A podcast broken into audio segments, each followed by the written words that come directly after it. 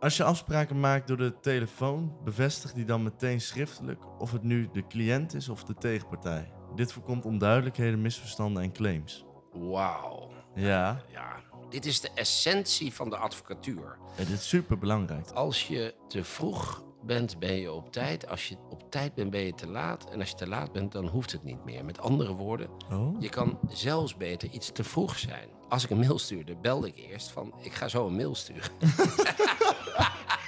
Dat is echt waar, dat is echt waar. En daarna stuurde ik die mail. Maar dan werd die mail veel beter ontvangen. Ja, zo, zo heb ik ja. ook die juridisch medewerkers opgevoed. Van nou ja, het lijkt nu heel raar dat je moet bellen. Maar daarna is de mail en de brief ook veel overtuigender. Omdat je aankondigt dat er een brief aankomt of een mail. Ja. En dan denkt die ontvanger... hé, hey, er komt een brief of mail aan, want ik heb het net gehoord.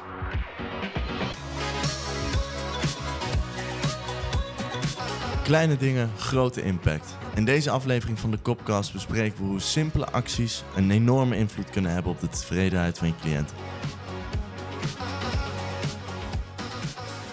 Gijs Scholtens, wie is dat? Ja, Ro, uh, goedemiddag. Uh, ja, Gijs Scholtens was een van de beste arbeidsrechtadvocaten van Nederland. Uh, in de tijd dat mijn leermeester ook meedeed met uh, de top zes arbeidsrechtadvocaten. Dus uh, tussen tweeduizend en tweeduizend acht of zo. En uh, Gijs Scholtens dus, uh, werkte bij Nauta, uh, een Rotterdamse advocatenkantoor. En uh, ja, hij deed de hele dag arbeidsrecht. Uh, dus dat is Gijs. En Gijs heeft ons allemaal tips en tricks gegeven. Ja, in een mooi artikel, die heet De Kleine Dingen. Ja. En daar heeft hij hoeveel tips? vijfendertig tips, ja. Hij geeft die natuurlijk niet zomaar. Hij doet dat uh, om um, de dienstverlening uh, van de advocatuur te onderstrepen, enerzijds. Maar anderzijds ook ons mee te geven hoe het leven makkelijk kan zijn en worden voor de cliënt en voor de advocaat zelf. Bijvoorbeeld een van zijn tips, die weet ik uit mijn hoofd, is dat als jij een mail doorstuurt, dat alles wat eronder zit, je eerst moet wegknippen en verwijderen voordat je de mail doorstuurt. Want anders, als je dat dan uitprint, heb je opeens vijftien pagina's, terwijl het maar een heel klein mailtje is, bijvoorbeeld. Ja, dat, dat is zo irritant. Van, ja, dat is één van zijn tips. Nou ja, ja die man is helaas uh, inmiddels overleden. Dus uh, niets, niets dan goeds over uh, Gijs op dit moment. Overigens ook toen hij leefde natuurlijk. Maar uh, in essentie, hij geeft tips die eigenlijk uh, soms ook vanzelfsprekend zijn. Nou, we gaan gewoon beginnen bij de eerste. Ja, vraag. Uh, dus geef eens een tip. Zorg dat je secretaresse je telefoon opneemt als je er niet bent. En dat ze je voicemail afluistert. Als je er wel bent, moet je gewoon de telefoon opnemen die als je la- wordt gebeld. Juist, dat laatste, dat is de goede tip. Hè? Want die, die rol van die secretaresse, die verandert natuurlijk wel. Het is niet zo... Uh, ja, iedereen heeft een mobieltje nu. Dus dit artikel is... Ik zal even kijken welk, van welk jaar. tweeduizend vijf... Dus de mobiele telefoon kwam op in negentien vierennegentig naar Nijmegen gevlogen. He, iedereen sprak toen schande dat de mobiele telefoon onderdeel ging uitmaken van ons leven. En twee jaar later werd ik advocaat. En uh, ja, ik ben begonnen met een Nokia, uh, de zes twee drie nul of de zes vijf een nul. Dus, dus toen kwam pas de mobiele telefoon in opkomst. Dus, dus wat hij zegt, dat nu nog elke dag mijn secretaresse gebeld wordt. Ja, was het maar zo dan. Had ik een stuk lustig. Maar dat je zelf de telefoon moet opnemen, dat is een goede tip. Want een heleboel mensen laten hem expres overgaan of drukken hem weg van... komt nu niet uit of zo. Als je gebeld wordt, moet je de telefoon opnemen. Dat, je hebt uh, ook belangst. Heb je daar wel eens van gehoord? Ja, dat hadden mijn eerste twee stagiaires toen ze juridisch medewerker waren. Die kwamen toen tweeduizend dertien en veertien. Die, die moest ik elke dag opdracht geven om minstens één persoon te bellen. Dat is echt waar. Gewoon om die angst te overwinnen? Ja. Maar nee. dat, dat is heel simpel. Dat is gewoon belangst. Dan ben je gewoon bang om te bellen. Bang, of om, bang te bellen, om te bellen. Ja, ja bang om te bellen. Ja. Bang om iemand iets te vragen. Of... Ja. Maar dat gaat dan voornamelijk om onbekende personen. Of mensen die ze ja. niet uh, in hun ja, directe ja, ja. omgeving staan. Maar dan zijn ze bijvoorbeeld niet bang om te appen en te mailen. Dat, dat vinden ze dan niet eng. Maar bellen vinden ze doodeng. En met... Volgens mij, we noemden dat vroeger de patatgeneratie. Maar jullie zijn generatie Y of X of Z. Het is, het is eigenlijk... allemaal even ellendig. Het is aan het eind van het alfabet. Maar ja, die zijn de hele tijd bang. In het begin dan. Ben jij bang om te bellen, Zet? Nee, nee, nee. nee dat ook onbekende niet. mensen? Nee, interesseert me niet heel veel. Om iets te vragen is van, hey, Ik vind bellen juist wel heel prettig. Dan, dan, dat is duidelijker, makkelijker dan uh, mailen of appen. Ja. Als ik naar de New York Pizza een pizza wil halen, dan, dan bel ik altijd. Oh, je doet het niet in die app? Oh, je doet niet in die app? Nee, nee, joh. Ik vind nee. het inderdaad ook fijn om te bellen. Gewoon bellen, hey, mag ik uh, medium pizza salami? En dan zeggen ze, ja prima, is klaar met vijftien minuten. En dan, hoppa, dan loop ik erheen. Het is een, stukje, een stuk makkelijker dan naar die website gaan. Ja, ik kan je misschien nog een leuk verhaal over bellen vertellen. Want uh, ik wilde heel graag partner worden bij mijn oude advocatenkantoor. Want uh, nou ja, ik maakte gewoon heel veel uren en... Uh, Ik had mijn eerste leaseauto en het ging steeds iets beter. Dus ik wilde het partnertraject in. Maar uh, toen had een of andere had ik een G T P-test. Hè, dat is een uh, psychologische test. En daar was uit naar voren gekomen dat ik nogal hoekig was. Nou ja, hoekig. Ja, ik denk, wat is nou hoekig? Dus dan benader ik dingen te vaak te zwart-wit.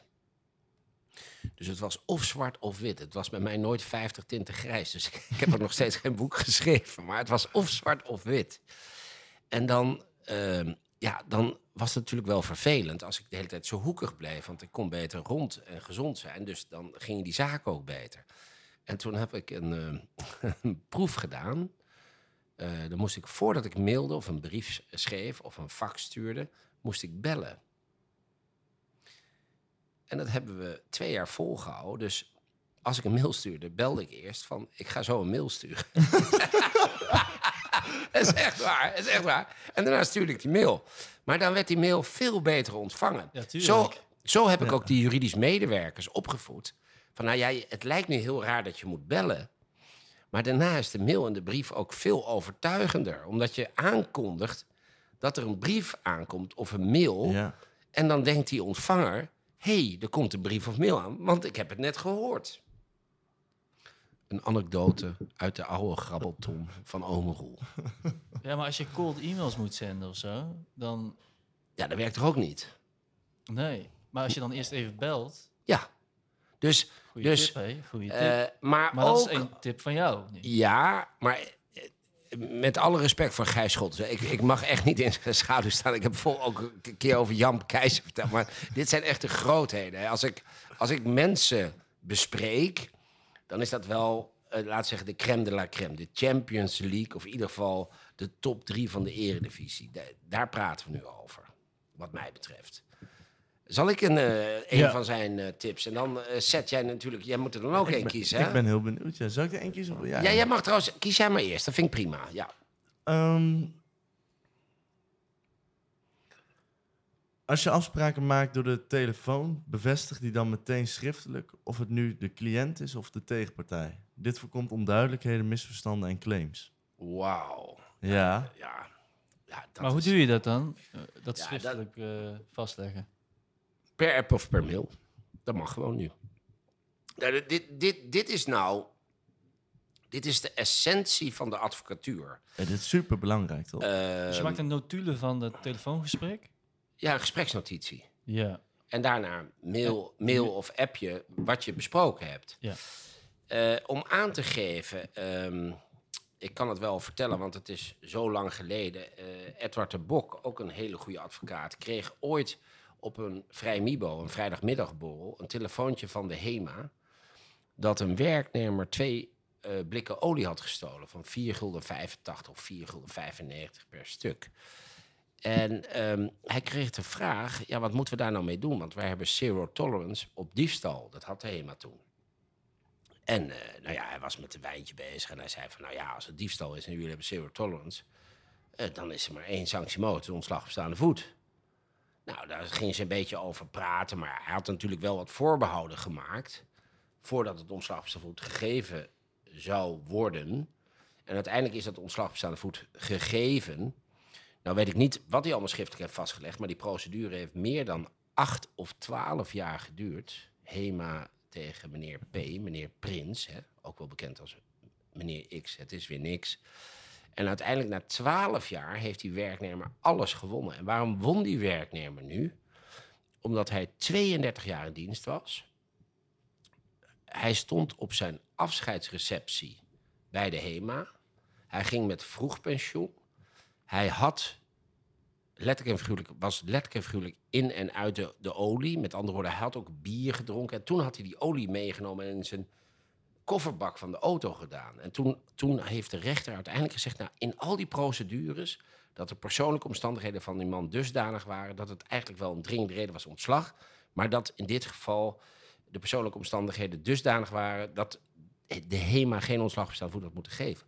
Als hij dat nou goed had schriftelijk had vastgelegd, dan was het misschien in plaats van na acht jaar, na twee of drie jaar afgelopen geweest, die zaak. En ja, ik denk toch vaak bij echt die rigoureuze dingen, dan zou ik daarvan zeggen, bezint eer gij begint. En als gij begint, zorg dat gij wint. Met, met andere woorden, met andere woorden, leg het wel inderdaad schriftelijk vast. Eigenlijk het omgekeerde van het eerste. Hè. Je belt en je zegt er komt ja, iets ja, aan. Vandaar. En dan belt iemand jou terug en dan schrijf je terug. Ja, het is, het is een soort balletje, balletje.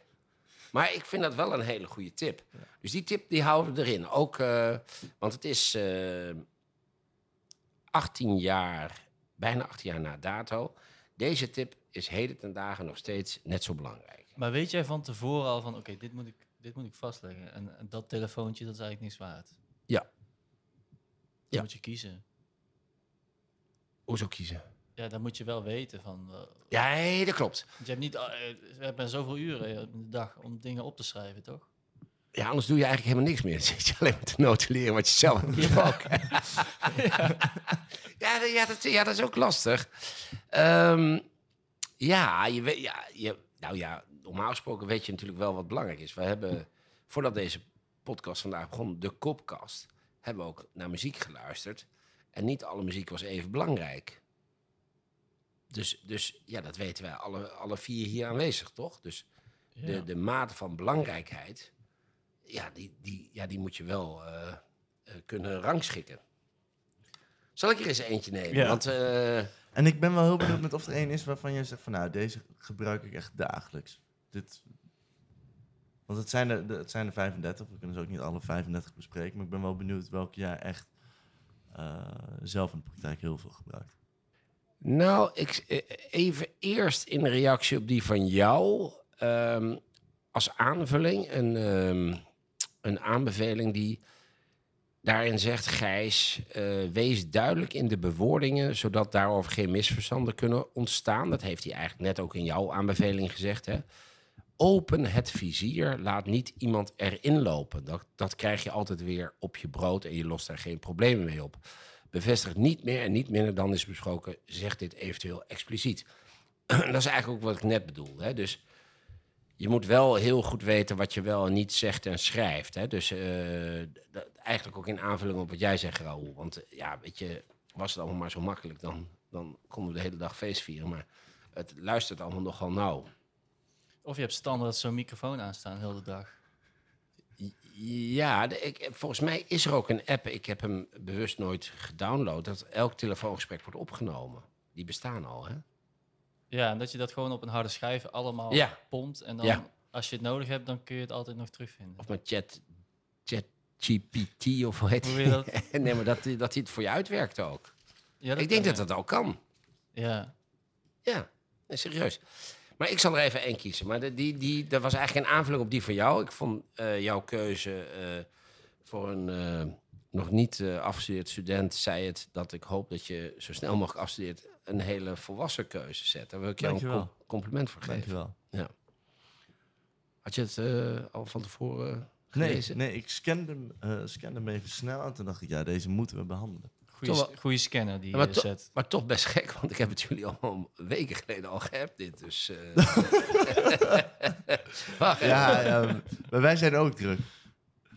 Nou, let op, hè. Begin een bespreking op een ja, afgesproken tijdstip. Zeg de cliënt ervoor hoeveel tijd je hebt uitgetrokken. Dat is uh, aanbeveling negentien van de vijfendertig.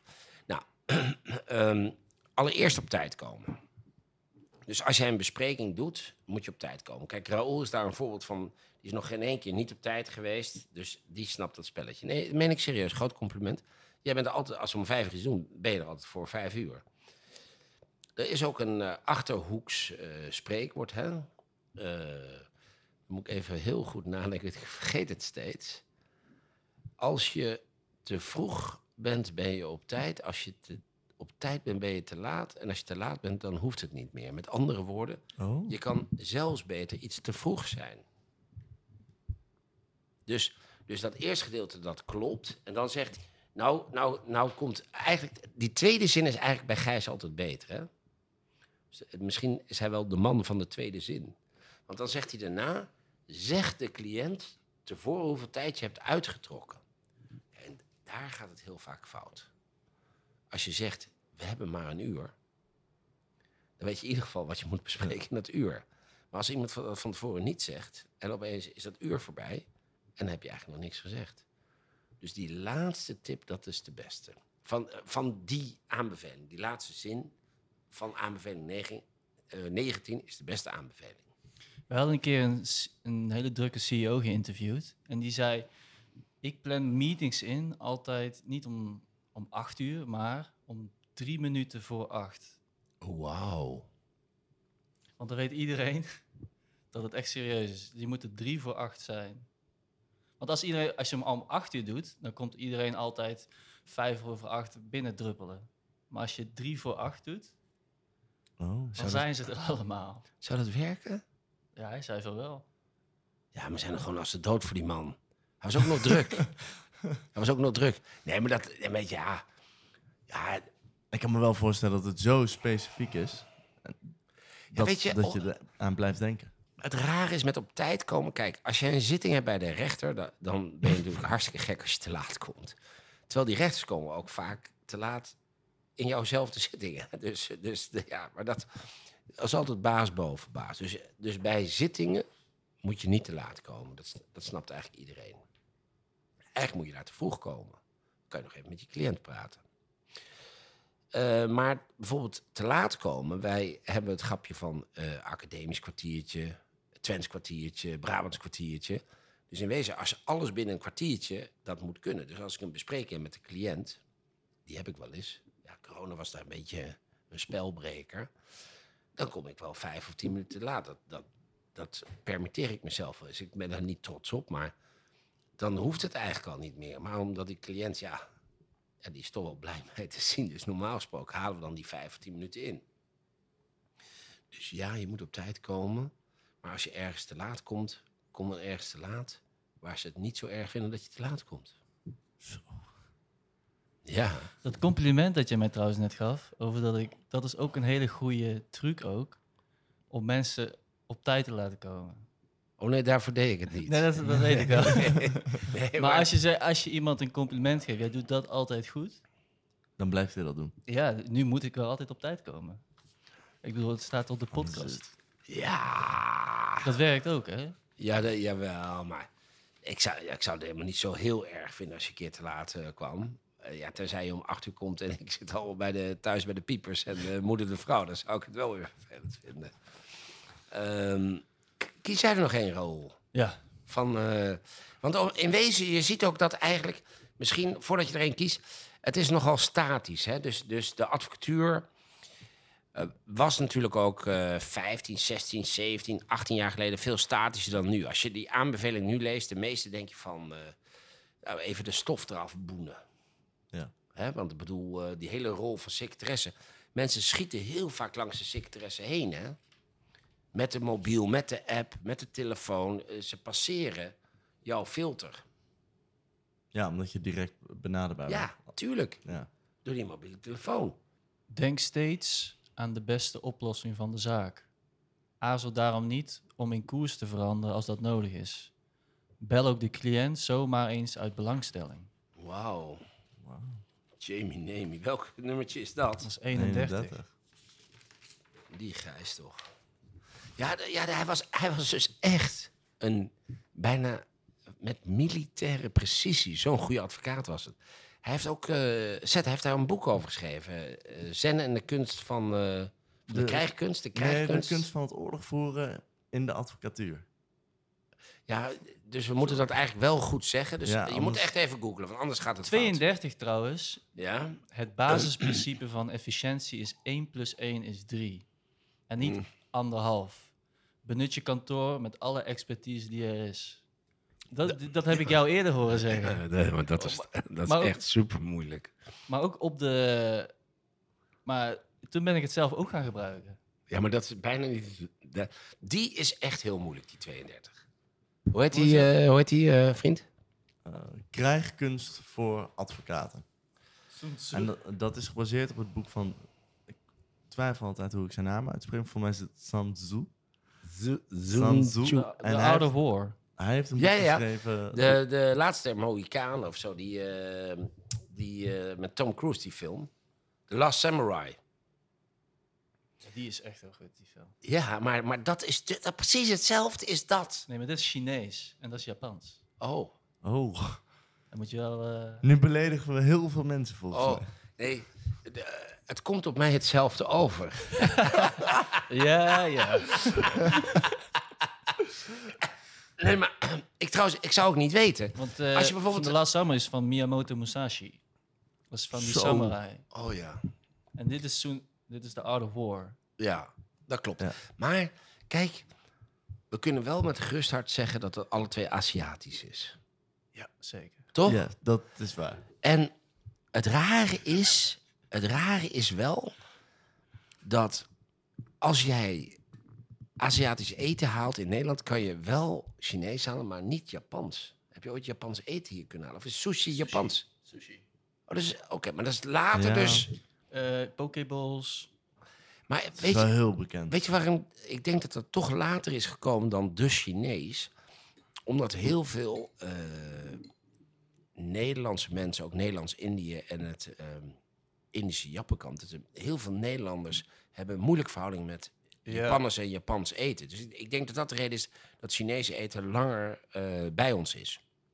Echt zo lang dat niemand er meer naartoe gaat. Sommige mensen die geen Japanse auto willen kopen, bijvoorbeeld. Ja. Ja. Oudere mensen. Ja, maar qua films... Ja, ik ken eigenlijk geen goede Japanse en Chinese films. Jullie wel? Nee. Nee, ja, dit zal er vast wel zijn. Uh... De... Nee. Zeg maar. Ja, The Raid. Wilde ik gaan zeggen. Voor mij is die Koreaans. Dus op het moment dat we nou Korea erbij gaan betrekken, dan wordt het wel heel ingewikkeld. Maar kun je mij vertellen, waar, waarom is dat zo moeilijk? Dat één plus één is drie. Ja, kijk, de Bijbel zou ook niet zo'n mooi verhaal zijn als het gewoon in één keer was opgeschreven en één iemand het verteld had. Maar dat is niet zo. Dus elk Bijbels verhaal, dat is drie keer langs iemand gegaan. En daarom is het verhaal uiteindelijk het verhaal wat het is. Maar als wij met z'n vieren hier nu zouden proberen... Ik vertel jou een verhaal, Raoul. Uh, zijn koptelefoon zit zo op zijn oor dat hij niks hoort. En die van Mark ook. En jij vertelt het aan uh, Seth. En Seth vertelt aan Mark. En Mark vertelt het weer aan mij. Herken ik daar bijna niks van terug.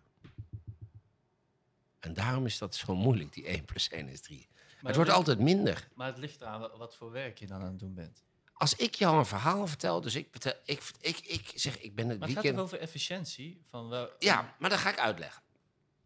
Waarom is efficiëntie zo moeilijk? Als ik jou vertel dat ik dit weekend naar N E C ben geweest.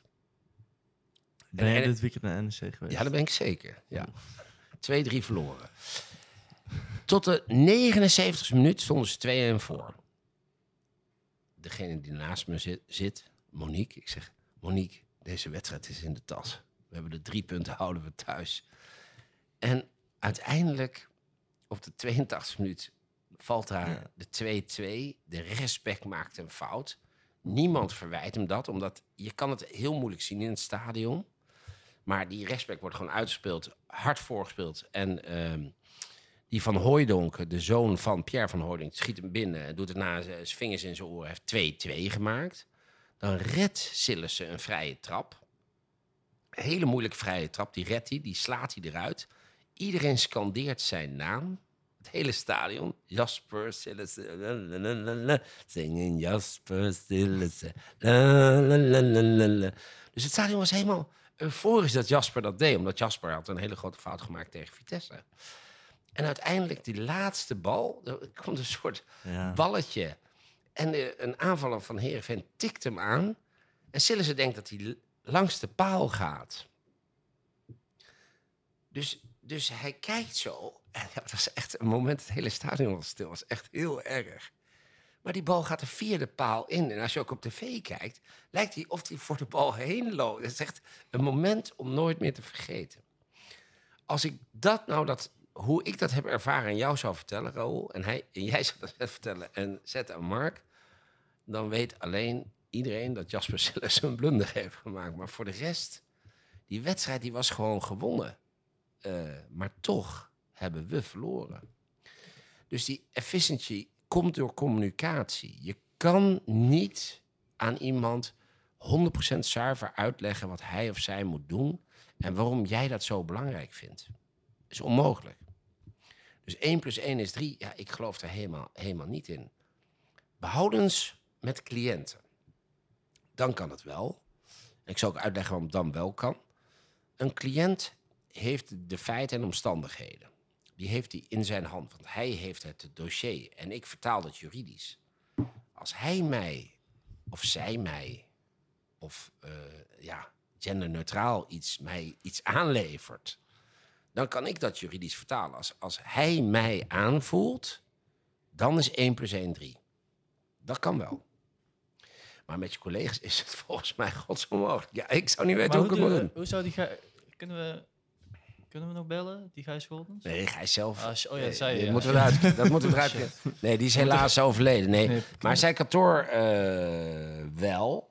Want ja, hoe, hoe deed hij dat dan? Want hij schrijft het wel mooi. Dit is één, twee zinnen. Maar hoe, als, jij... als je dat uit, uit kan vinden, dan kom je wel een stuk verder. Als je dat met je collega's kan doen. Omdat hij... Het was echt gewoon een militair. Was hij, hij ook zo naar zijn collega's? Ja. Want je moet dit doen, de ja. ander moet dat doen, zodat ja. we uiteindelijk op drie jaar... Een soort generaal was hij. Maar Pierre Pouls is jou toch ook een uh, militair aan het maken? Ja, maar de kans dat ik het voort is echt heel klein. We doen ons best, maar... Uh, nee, nee, ik vind dat allemaal heel moeilijk. Denk jij dat jij één plus één drie kan maken? Dat, dat jou dat lukt? Ik zou je dat echt gunnen.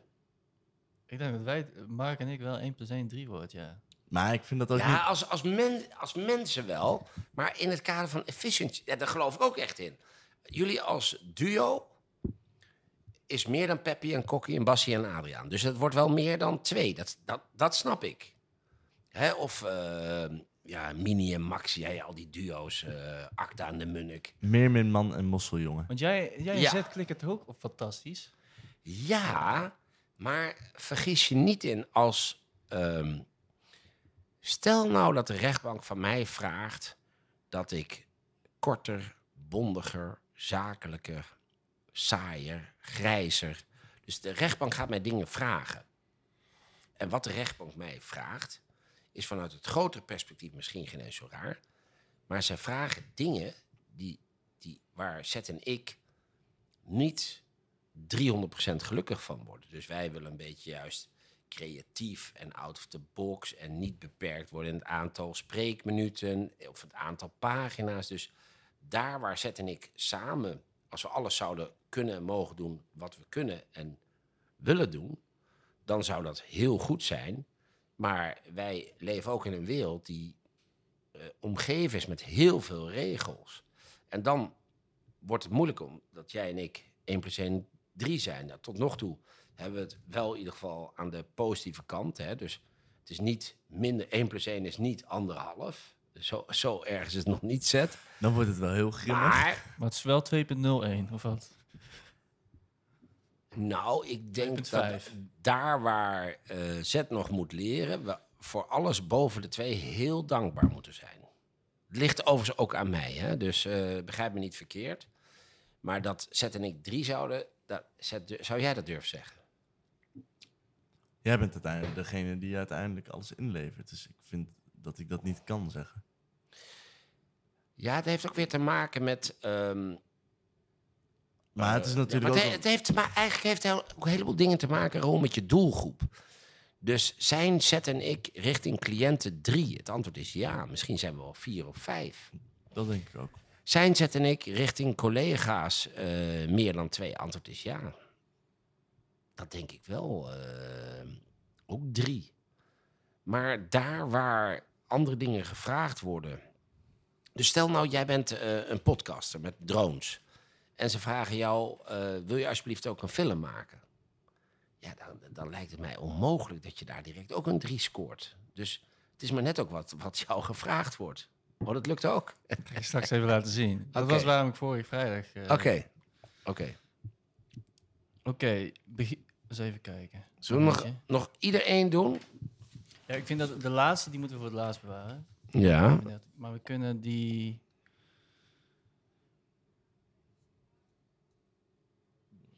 Ja, ik, ik ga eindigen met vijfendertig. Ja, dat dacht ik al, ja. ja. Ik heb uh, ja, misschien, nog misschien nog wel een leuke. Ja. Zend de inhoudelijke brieven aan de tegenpartij en alle processtukken vooraf in concept aan de cliënt. Oh. Ja, ik kies ze uit, hè. En ik heb, kan er ook nog wel een toevoeging bij maken. Want oh. de opmerking die erbij gemaakt moet worden is dat jij in principe met al het respect en vriendelijkheid boven de cliënt staat. Dus jij maakt de beslissingen, toch? Ja, dat heet met een mooi woord Dominus Litis. Dominus Litis, ja. ja. ja. Maar dan alsnog... Welke aanbeveling is dat, dit? achttien. achttien. achttien. Ja, dat is, een, dat is een hele goede aanbeveling. Maar dat is misschien als je wilt gaan mediaten of zo. Dat je dat stuurt. Nee. Ja, kijk. Um, dus die inhoudelijke brieven aan de wederpartij, dat lijkt me geen probleem. Nee. Het gaat met name om die, um, die tweede... Weer de, twee, weer, de zes stukken. weer de tweede zin. Nee. Zin, ja, ja, komma, ja, komma. Spa- spaghetti zin. En alle processtukken vooraf in concept aan de cliënt. Kijk, in wezen is dat ook logisch. Stel nou, um, het gaat om een werknemer of een werkgever. En dus stuur je dat naar... een werkgever en daarna naar een werknemer... Uh, om te vragen van... ben je akkoord met de stelling die ik inneem voor een procedure? Maar wat nou als die cliënt zegt... Uh, ik ben op voorhand akkoord... en ik heb geen tijd... want ik ben op vakantie... en ik lees mijn uh, computer niet uit... en mijn telefoon staat uit. Dus met heel veel van die aanbevelingen en die regels... is het zo... ja, in de ideale wereld... leg je het concept altijd voor. Maar nee, de wereld is niet ideaal. Zo. Ja, dit lijkt me ook wel lastig, ja. Ja. Dat, ja. Um, maar het zou wel beter zijn als het wel... Dus het antwoord is... Uh, Gijs heeft weer op dat punt ook gelijk. Maar de uitzondering bevestigt de regel. Ja. Ja. Roel, heb jij nog... Uh, Wees mo- duidelijk in ja. de bewoordingen... zodat daarover geen misverstanden kunnen ontstaan. Open het vizier. Laat niemand erin lopen. Dan krijg je altijd weer op je brood. En je lost daar geen problemen mee op. Bevestig niet meer en niet minder dan is besproken. Zeg dit eventueel expliciet. Ja, Raoul, dat is een goede met name voor dat erin laten lopen. Dat, ik ben blij dat je die uh, even aanstipt. Ehm... Um... Bijvoorbeeld met termijnen. Kijk, een advocaat is niet voor niks uh, een, een man of een vrouw die uh, meer dan gemiddeld stress mee naar huis neemt. En dat heeft te maken met het feit dat hij een soort uh, sandwich is. Hè? Dus hij wordt altijd gesandwiched. Dus hij zit overal tussenin. Dus tussen de rechter en de cliënt en de wederpartij. Dus... Dus daar waar jij zegt, doe geen trucjes, uh, of hoe, hè? Dus, dus wees open en eerlijk, hou je vizier open. Wat nou als binnen twee dagen de vervaltermijn of de verjaringstermijn verstrijkt... en je die advocaat aan de lijn hebt en je zegt daar gewoon niks van? Je zegt, ja, je, zegt, je praat net of je, of je doet net of je neus bloedt, je doet, je doet een trucje... Je zegt, nou, wat fijn dat je belt. Kan ik je over drie dagen terugbellen? Dan moet je natuurlijk nooit zo expliciet, oh. nooit zo expliciet zeggen. Maar als het belang van jouw cliënt dient... Ja, ik vrees dat ik dat wel zou doen. Ja, dat weet ik eigenlijk bijna wel zeker dat ik dat zou doen. Maar laat ik hem of haar er dan inlopen, die tegenpartij? Of is het zijn of haar eigen verantwoordelijkheid? En dat, dat maakt de advocatuur zo ontzettend moeilijk. Want uiteindelijk gaat het maar om één ding. Dat is het belang van mijn cliënt. En uh, in die volgorde is al het andere daaraan ondergeschikt. Je mag natuurlijk niet uh, dat op een dusdanige manier doen... dat, dat een heleboel andere dingen echt overtreden worden. Dat mag niet. Maar... Uh, Trucjes als, binnen, de, binnen de lijnen. Ja, als jij een panna kan doen... en de bal uh, blijft rond, dan moet je dat niet nalaten. Want daarna voelt die tegenstander zich heel erg vervelend... omdat hij een panna heeft gehad. Dus ja, trucjes binnen de lijnen, ja, dat, ik vind dat dat moet kunnen. Maar ik denk ook dat een cliënt jou toch enorm kwalijk zou nemen... op het moment dat jij de wederpartij inlicht... of dat die uh, verjaringstermijn aankomt. Ja, ik denk, dat is honderd procent zeker ja. klachtwaardig. Ja. Dat is gewoon klachtwaardig, dus ja. dat kan niet. Maar... Uh, ja, dat vizier open en niet iemand erin laten lopen. Wanneer is het vizier open en wanneer laat je er iemand inlopen? Maar hoe wordt er over het algemeen naar die trucjes gekeken in de advocatuur? Nou, advocaten vinden dat leuker dan rechters. nee, nee, rechters moeten daar echt helemaal niks van hebben. Wa- waarom is dat zo? Ja. Waarom appreciëren ze dat niet? Ja... Volgens mij omdat zij vinden dat je met het recht niet mag spelen. Maar, ja, maar dat, is, daar zijn jullie toch voor? Nee, om nee, daarmee maar, te nee, spelen. Nee, maar um, nee, ik lach wel, maar, maar ik ben nog heel serieus. Dus, nee, maar, maar, um, nee, maar dat is best wel lastig wat ik nu zeg. Kijk... Uh, Het recht is het recht en het recht moet worden uitgelegd en toegepast.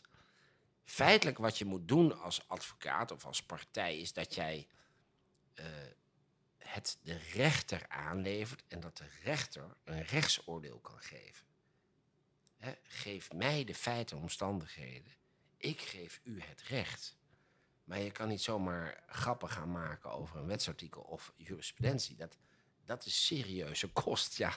Hoe vervelend ook. Ja, ja, je mag natuurlijk altijd een grapje maken, maar uh, ja, je moet daar niet een loopje mee nemen. Ik denk dat ik denk dat, dat een beetje de essentie is. Dus, uh, dus ik snap ook, uh, als ik een rechter zou zijn, ik zou dat trouwens vreselijk moeilijk vinden, dat ik het fijn zou vinden als beide advocaten van de werkgever en de werknemer met open vizier zouden strijden. Dus niet dus dat het een soort uh, rookgordijn of... Uh... Je hebt als advocaat toch ook uh, de waarheidsplicht? Artikel ja. eenentwintig volgens mij van uh, rechtsvordering. Ja. eenentwintig, tweeëntwintig, vierentwintig. Rechtsvordering zijn belangrijke wetsartikelen. En daar staat in dat je een waarheidsplicht hebt. Um, afhankelijk van wat je wel niet gezien hebt... Um, kan dat uh, genuanceerd worden. Dus stel, jouw cliënt heeft niet verteld... dat hij of zij een nieuwe baan heeft... en je krijgt die vraag op de zitting... kan jij gewoon antwoorden... nee, niet dat ik weet. Ja? Ja. Maar als jouw cliënt het jou verteld heeft... en jij krijgt die vraag van de rechter... D- ja, dan moet je eigenlijk het antwoord geven... ik heb van mijn cliënt vernomen... dat hij of zij een nieuwe baan heeft. Nou ja, je weet hoe dat zit met die billijke vergoeding... Um, dus dan, dan, ja, het is allemaal zo moeilijk. Dan zou je, dan zou je dus met je cliënt kunnen afspreken ja. dat hij niks zegt. Dus dat je op voorhand zegt, mocht het zo zijn dat, dan heb ik liever dat je daar niks over zegt. Dat, dat, dat geeft ook weer die enorme moeilijkheid aan van de advocaat. Want kijk, het gebeurt natuurlijk bijna nooit, maar er was, um, waren trouwens twee uh, cursusgenoten van mij. In de Pala. En die Pala deed ik in tweeduizend vijf. Dus dat is nu achttien of zeventien jaar geleden. Ik deed het in het jaar dat Gijs dit artikel schreef. deed ik de Pala. En die zaak heet Rabobank Groothuizen. Nou, dat zegt jullie natuurlijk helemaal niks. Ik zie jullie weer kijken alsof water aan het branden is. Maar, maar die Rabobank Groothuizen die ging als volgt. Rabobank was toen nog decentraal. Dus niet centraal, maar decentraal. Dus ieder, ieder dorp of stad had zijn eigen Rabobank. Dus Rabobank Utrecht was nog helemaal niet zo uiteindelijk, volgens mij in tweeduizend zes werden ze wel centraler. Werd, Rabobank werd steeds centraler. Maar als je decentraal bent, weet de ene Rabobank niks van de andere. Ja, dat snap je, hè? Dus, dus de kans dat Excelsior heel veel weet van Feyenoord en Feyenoord heel veel van Sparta is kleiner dan dat ze één club zouden zijn. Ja. Dat, dat, dat snap je. Dat hetzelfde ging bij de Rabobank zo. En om aan te geven hoe moeilijk dat is als advocaat. Dus die Rabobank heeft Groothuizen in dienst. En het blijft altijd in het ongewisse. Een andere Rabobank biedt haar tijdens de ontbindingsprocedure van de ene Rabobank haar een nieuwe baan aan.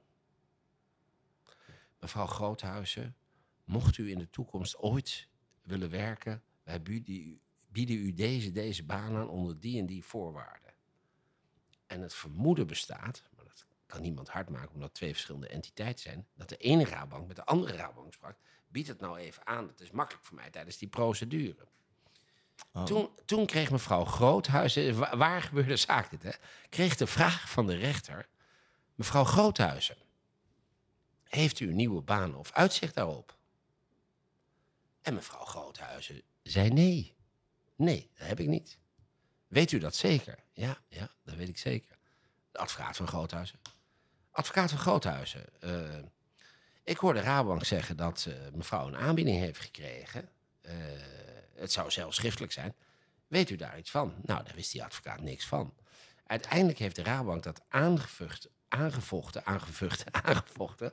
En uh, ik kijk even, maar uh, daar is uitgekomen dat die Groothuizen en de advocaat uh, in rechten uh, bedrog hadden gepleegd en dat de toegekende ontslagvergoeding terug moest naar de Rabobank. Ik ga nu eens even kijken. Ik ze, Google, kreeg, ze kreeg haar vergoeding niet meer? Ze kreeg eerst een vergoeding van twintigduizend of dertigduizend euro of gulden, tweeduizend vijfhonderd euro. En later heeft ze het helemaal moeten terugbetalen. Want ik ga nu even googlen. Kijk, die van Groothuizen, die werknemer, die uh, in een ontbindingsprocedure kreeg zijn ontslagvergoeding. Toen heeft die werkgever gezegd, ja ho, ho, maar die uitspraak is tot stand gekomen door uh, bedrog. Doordat ze niet alles heeft verteld wat ze had moeten vertellen. En die zaak is gepubliceerd in jaar tweeduizend vier, nummer vijftien. Dus het was voor dit artikel. En um, er is uiteindelijk uh, iets afgesproken over vergoedingen uh, en ontslag. En uiteindelijk, tijdens de onderhandelingen en uh, bij de beschikking van de rechter was de vraag, heb jij nou wel of niet een nieuwe dienstregeling of uitzicht daarop? En uh, uiteindelijk had ze daarover gelogen of uh, had ze de wederpartij bedrogen. En dan kon je vroeger een request civiel uh, doen, dus een herzieningsprocedure. En dat is uh, toegewezen uh, door de rechter. En dat is in stand gebleven, omdat zij niet de waarheid had gesproken over of ze wel of geen uitzicht had op ander werk. Nou, dat is nou precies... Dat is een hele lange intro, sorry daarvoor. Maar we hadden dat over... Uh, welke aanbeveling was dit, Raoul? Volgens mij dat je open vizier, hè?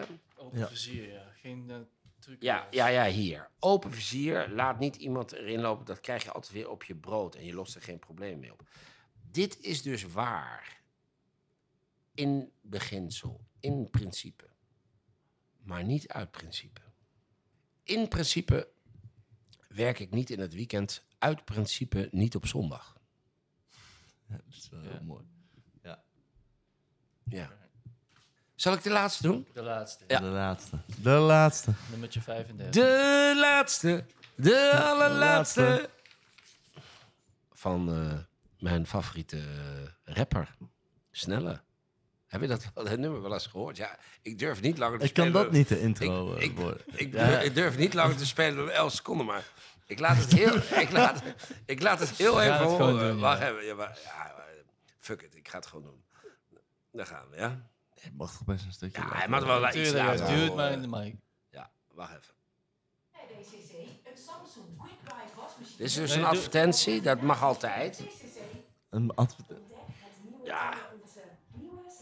Uh, ja, oh, dat moeten we weer betalen. Je kunt ook de... Ja. de ja.